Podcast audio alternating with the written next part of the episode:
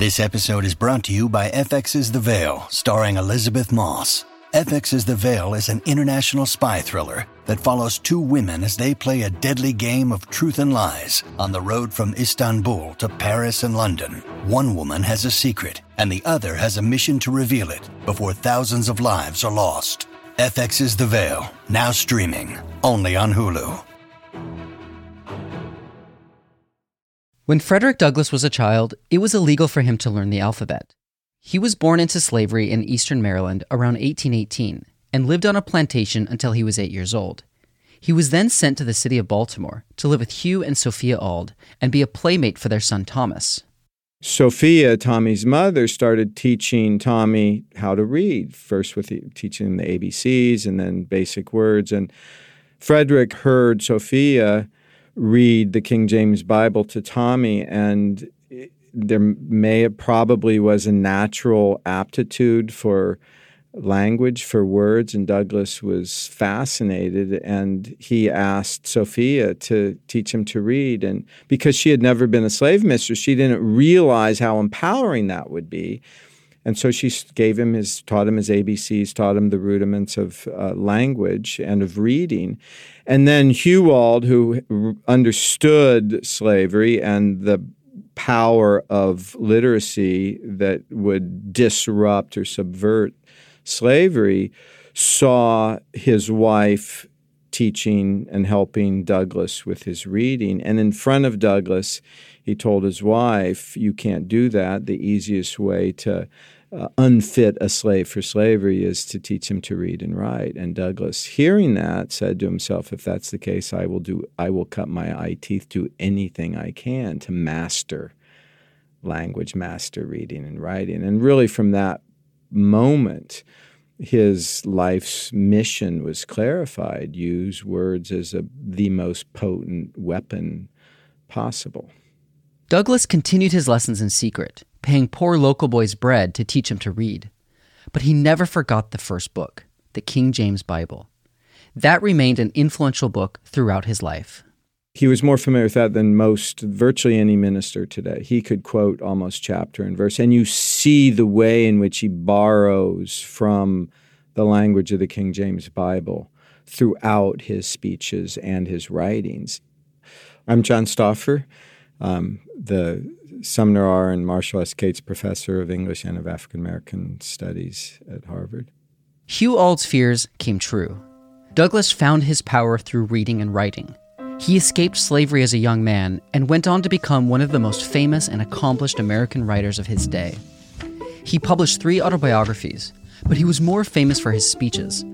He gave many speeches along the Lyceum Circuit in the US, which was an organization that put together various public education programs and brought famous orators to local communities.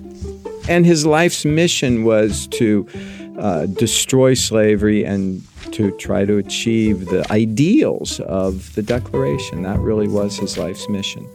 Uh, that uh, he, as I said, devoted himself to. And his writing, his photographs, his speeches were all in that service. Welcome to Writ Large, a podcast about how books change the world. I'm Zachary Davis. In each episode, I talk with one of the world's leading scholars about one book that changed the course of history. For this episode, I sat down with Professor Stauffer to discuss Frederick Douglass's works. So tell us how um, his professional writing and speaking career gets underway. It's important to understand that as a slave, Douglass was what I've called a, a comparatively privileged slave. One, he was born and raised in uh, Maryland, which is a, a upper slave state. Uh, so it's much easier to escape to free soil from Maryland than most slaves were in the Deep South, and the possibility of uh, becoming free from the Deep South is far, far less. Uh, Douglass was also privileged in that he uh, he spent a good portion of his time as a slave in Baltimore. Slaves living in cities had more opportunities to escape, which Douglass did in 1838 when he was 20 years old. By the time Douglass escaped, slavery had been abolished in all states north of Maryland. Many slaves found their way to freedom through the Underground Railroad, a secret network of routes and safe houses from the South to the free North and Canada. Douglass made his way north from Maryland, eventually settling in New Bedford, Massachusetts. He got a job as a preacher in a local African Methodist Episcopal church, the first church founded by black people in America. New Bedford was largely anti slavery, and Douglass became active in the black abolitionist community and gave speeches, mostly to African American audiences. He often referenced the King James Bible and was especially influenced by the books of the prophets. The prophetic idea is important because Douglass was a prophet. He believed that he was acting out God's will uh, in his and God's vision for the idea of uh, equality and uh, and freedom, uh, and it's a main theme in the largest sense in the Old and New Testament. The idea of freedom, not just religious freedom, but uh, personal freedom. The Bible is probably the most, the single most influential text in his life, uh, and was uh, unembarrassed about emphasizing the prophetic nature of his oratory, of his journalism, of his autobiographies. This idea of carrying out a prophetic mission was common with abolitionists. They believed that there was a law higher than the laws of society. In their eyes, they were doing God's work. So Douglass reads the Hebrew prophets. Mm-hmm. They come down to wicked societies and call them to repentance. Mm-hmm. It sounds like he may have seen his calling as something similar through his public speeches. Yes, that, that's a great point. He did, and, and I would call it a calling. He devoted his life uh, to converting people to what he perceived as this religious ideal of freedom and equality, equality of opportunity in particular. He was faithful to the democratic process. In his speeches, Douglass shared his personal story of enslavement. At this point, he was speaking mostly to African Americans in the church. But one day, a white abolitionist named William C. Coffin came to see him talk. Coffin was impressed by Douglass's speech, and he invited Douglass to share his story at an upcoming convention for the Massachusetts Anti Slavery Society in Nantucket. Douglass agreed and delivered his speech on August 11th, 1841. And it's so powerful that William Lloyd Garrison, who is the head of the American Anti Slavery Society, uh, hires Douglass to become a full time paid lecturer. And it's a dream job because he loves speaking, he loves language. He moves from New Bedford to Lynn, Massachusetts, a suburb of Boston, because it's at that point, in fact, his home was right next to the railroad station. He could see the railroad station, and as a lecturer, he's going to be he travels all the time uh, to the north and the Midwest. He couldn't go into the South; he would have been lynched. And tries to abolitionize uh, northern audiences. Douglass understood that truth was a powerful tool for converting people into abolitionists. So he shared his experiences with violent and sadistic slave owners, and he was extremely successful. One example is he went to Buffalo, New York to abolitionize Buffalo, New York. And at that time, Buffalo was a, a fast growing town, mostly for business people. When he arrives at Buffalo, the venue that they had was an old dilapidated post office. When he arrives to give his speech, there's only about five people there. These five people weren't there to see Douglass speak. They were cabbies who drove horse drawn carriages and were just waiting in this rundown post office for a job.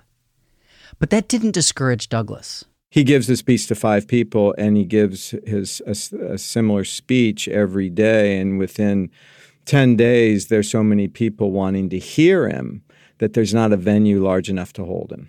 So he speaks on the village green to what he estimates is a third of the population of the city. That's how that's how charismatic and magnetic and brilliant he was as a lecturer. And so in fact he's so good as a lecturer that increasingly some whites start to accuse him of being a fraud, saying you have such a mastery of language, you're such a brilliant wordsmith and orator. There's no way you could not have had any formal education. There's no way you could have been a slave for your first 20 years. Douglass realizes that if he's going to use the power of words to their full potential, he has to tell the whole truth. As a fugitive, he's legally a fugitive from justice. He doesn't say where he's from. He doesn't say who his master is because he doesn't want to get captured. because of the accusations of fraud, he he decides to throw caution to the wind, and he writes his tell-all, and he says exactly where he's from and who his master was, and uh, that book becomes a bestseller to such a degree to which the American Anti-Slavery Society sends him to England, Ireland, and Scotland, the British Isles, for two years to avoid recapture. After working toward a world without slavery for so many years, Douglass had finally gotten there, or at least to one version of it. Slavery was officially abolished in Britain and the British colonies in 1833. Douglass could travel throughout the British Isles and give speeches without fear of losing his freedom. And he considered staying there, and his uh, the American Anti-Slavery Society would have sent his family there and living there for the rest of his life. And the main reason that he returned to the United States is a sense of, of obligation and duty to his fellow African Americans. British sympathizers purchased his freedom while he was there. They contacted his owners, uh, Hugh and Thomas Auld, and essentially negotiated a price. And so when he returns, he's free and he decides to move to Rochester, New York, rather than Boston because one of the increasingly he becomes a political abolitionist, whereas the William Lloyd Garrison's American Anti Slavery Society was what's known as non resistance. In other words, they interpreted the Constitution as pro slavery. Douglass interpreted the Constitution as anti slavery, and he spread that message in his speeches. After moving to Rochester, Douglass used some of the money he had earned in Britain and started an anti slavery newspaper called the North Star. Although there were other abolitionist papers at the time, such as Garrison's The Liberator, most of these were run by white abolitionists. Douglass wanted the African Americans who had suffered the injustices of slavery to speak for themselves. So he made a newspaper that was written and edited by African Americans.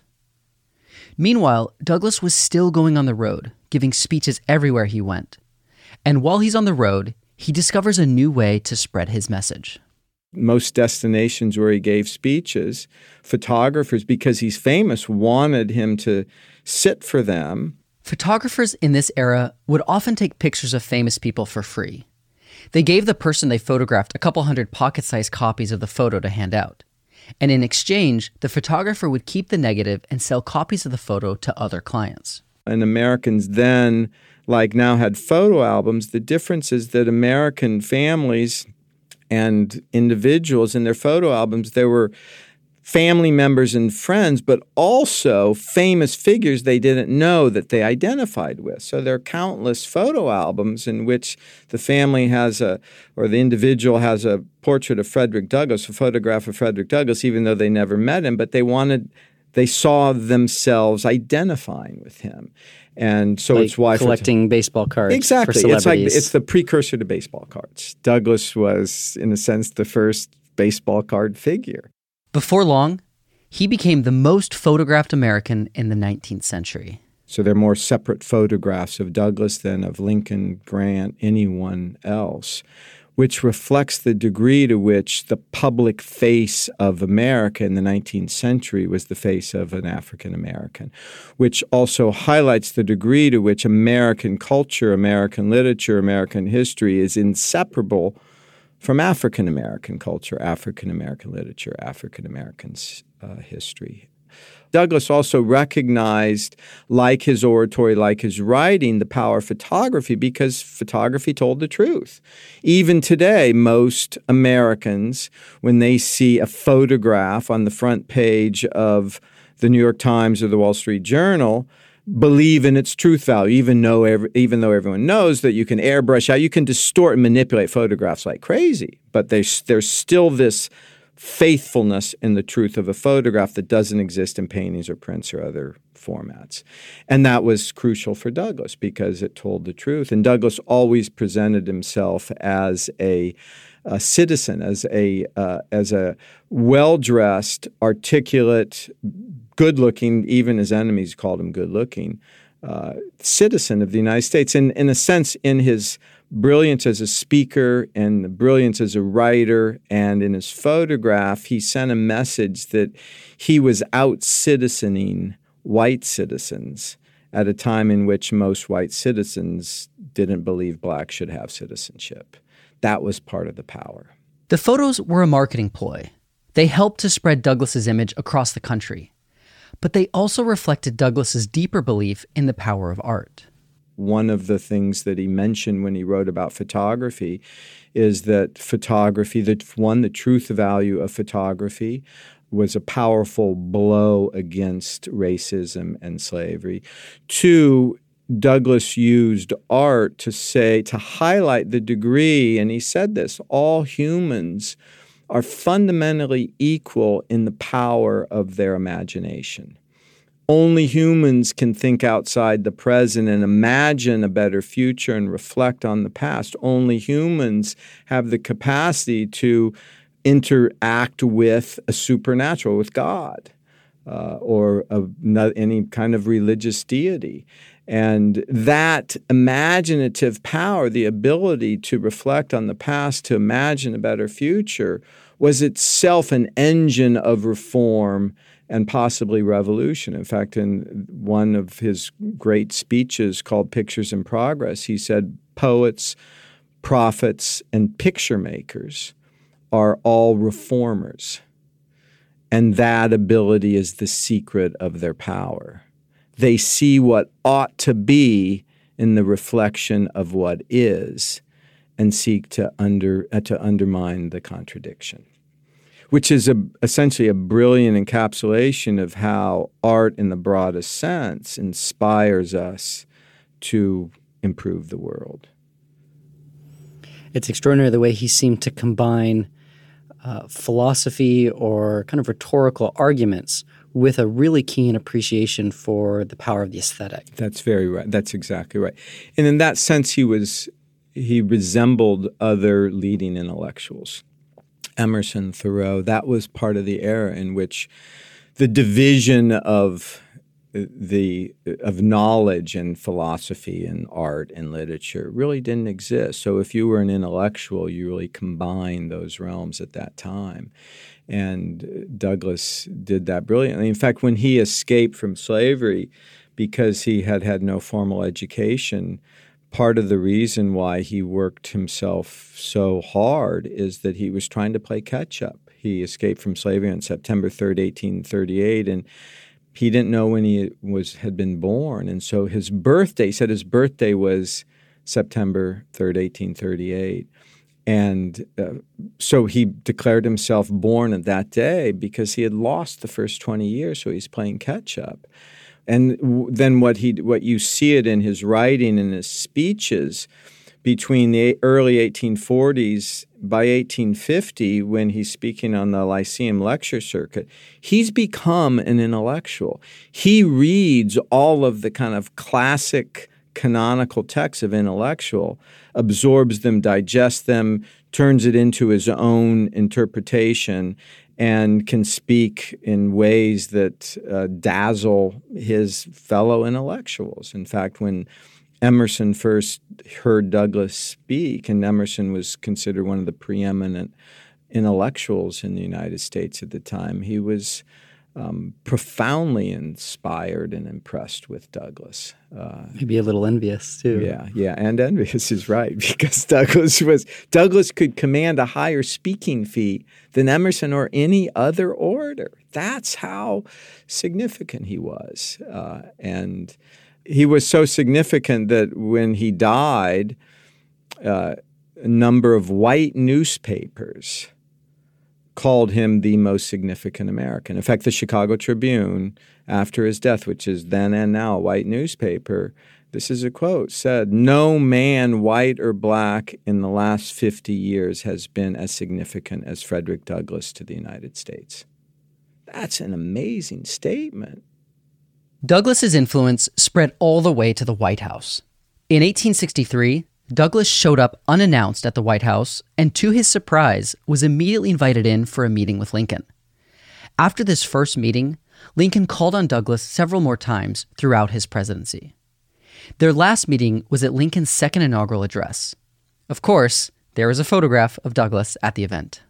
We see him in virtually front row at the second inaugural, and he's invited to the White House afterwards, and he enters the elegant um, green room, and Lincoln uh, sees Douglass enter. He's surrounded by a crowd of whites, and he raises his long arm and he says, "Here!" He yells out, "Here comes my friend Frederick Douglass! I saw you in the crowd today." What did you think of my address? There is no man in these United States whose opinion I value more than yours. And Douglass responded, Mr. Lincoln, that was a sacred effort. And the, inaugural, the second inaugural is, in my view, the, the greatest inaugural address in American history. Uh, and we know that uh, Lincoln said that not only from Douglass's memory 20 or 30 years later, but there was a Boston woman who was right next to, to Lincoln who quoted Lincoln saying that in her diary that same night. So it wasn't some hazy 20 year memory. Lincoln and Douglass's friendship made a certain kind of sense.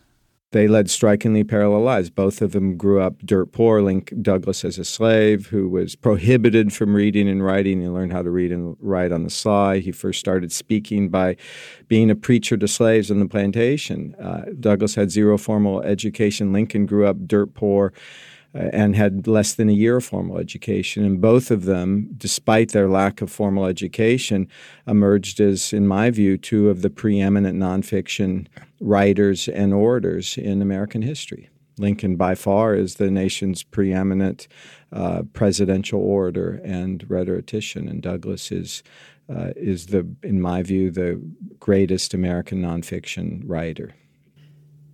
So, one of the ways that Douglass had influence was by shaping the views of the people who heard him speak mm-hmm. and by the people who read his works. It sounds like he directly influenced some statecraft mm-hmm. through his influence on, on friendship with Lincoln. Mm-hmm. Um, let's spend a little time on the enduring influence of Douglass's thought, and maybe you could take us through either some of the most important speeches that continue to be read and reflected upon or some of the themes that you think you know both black intellectuals are still you know reinterpreting and reengaging with um, or in general the right. you know the ideas maybe about representation um, fulfilling democracy right. the possibilities of full equality in the constitution it's hard for me to pick his greatest speech but certainly one of them the one i most generally default to is what to the slave is the fourth of july July 4th, 1852, fell on the Sabbath, a day of religious observance when people abstained from work. So Douglass gave the speech on July 5th. Douglass had a, a great sense, a brilliant sense of who his audience was. And he would change the tone and the tenor of his speeches depending on his audience. If he spoke to uh, African mostly an African American audience, it was much more militant and much more revolutionary. If he spoke to white women, he downplayed the use of violence. If he spoke to more conservatives, he was really good at knowing his audience and giving them the message, but in a rhetoric and a tone that they could accept, that they could appreciate. And this audience was mostly whites, a disproportionately large number of women. And what to the slave is the Fourth of July. It's a, uh, the best way to characterize it is an American Jeremiad. Uh, Jeremiad is from the Jeremiah from the Bible, and it's a song or story of lament that seeks to inspire the reader or the listener uh, to become an activist and recover the ideals and realize the ideals that had been lost. Uh, and to restore the society or the nation to its former possibility of greatness. So he begins his speech by focusing, because it's a Fourth of July speech, by focusing on the founders, and rightly acknowledges the the founders. Almost all the founders were genuinely anti-slavery. So he looks at this moment of greatness and the Declaration, which uh, invokes a central premise of democracy is equality. Uh, and equality and freedom. And and he emphasizes, he points out that Washington freed his slaves uh, and circulates the freedom of his slaves. His, he does it in his will, but circulates it, and, and he's the first American, so to speak. It's like a, a message for other statesmen to do the same thing. According to Douglass, Washington, who was the nation's first president, was sending a very clear message. And he wasn't the only one. During and following the American Revolution, when the U.S. colonies gained their independence from Britain, several northern states outlawed slavery. By 1805, slavery was illegal in all northern states, but it continued to exist in the South for another 60 years. So the first part of the speech is let's look back to the founders as uh, as inspirations. By beginning the speech with the, with the founders, he puts his audience at ease. You are Americans. Look at the founders; they're Americans. You you should feel good and proud of this nation's founding. It's all in the past, and then in the present, he just rips his audiences and American society apart and highlights this profound declension. The church is complicit with slavery. Business, every slavery is marinated throughout. Pro slavery is marinated throughout society. Racism is marinated throughout society. And that's most of the speech is the degree to which slavery and pro slavery thought marinates every aspect of American life. And then the second reversal is at the end, and it's looking to the future. And he says, I end where I began with hope. And the hope, there's this possibility of a radical transformation. He believed in a sharp break from the declension of uh, the growth of slavery. And the power of the speech is truly profound. In 1865, President Lincoln signed the Emancipation Proclamation, freeing all American slaves. As a young child, Douglass had been told that teaching a slave to read was the surest way to unfit him for slavery. He had learned that reading and writing was his most powerful tool.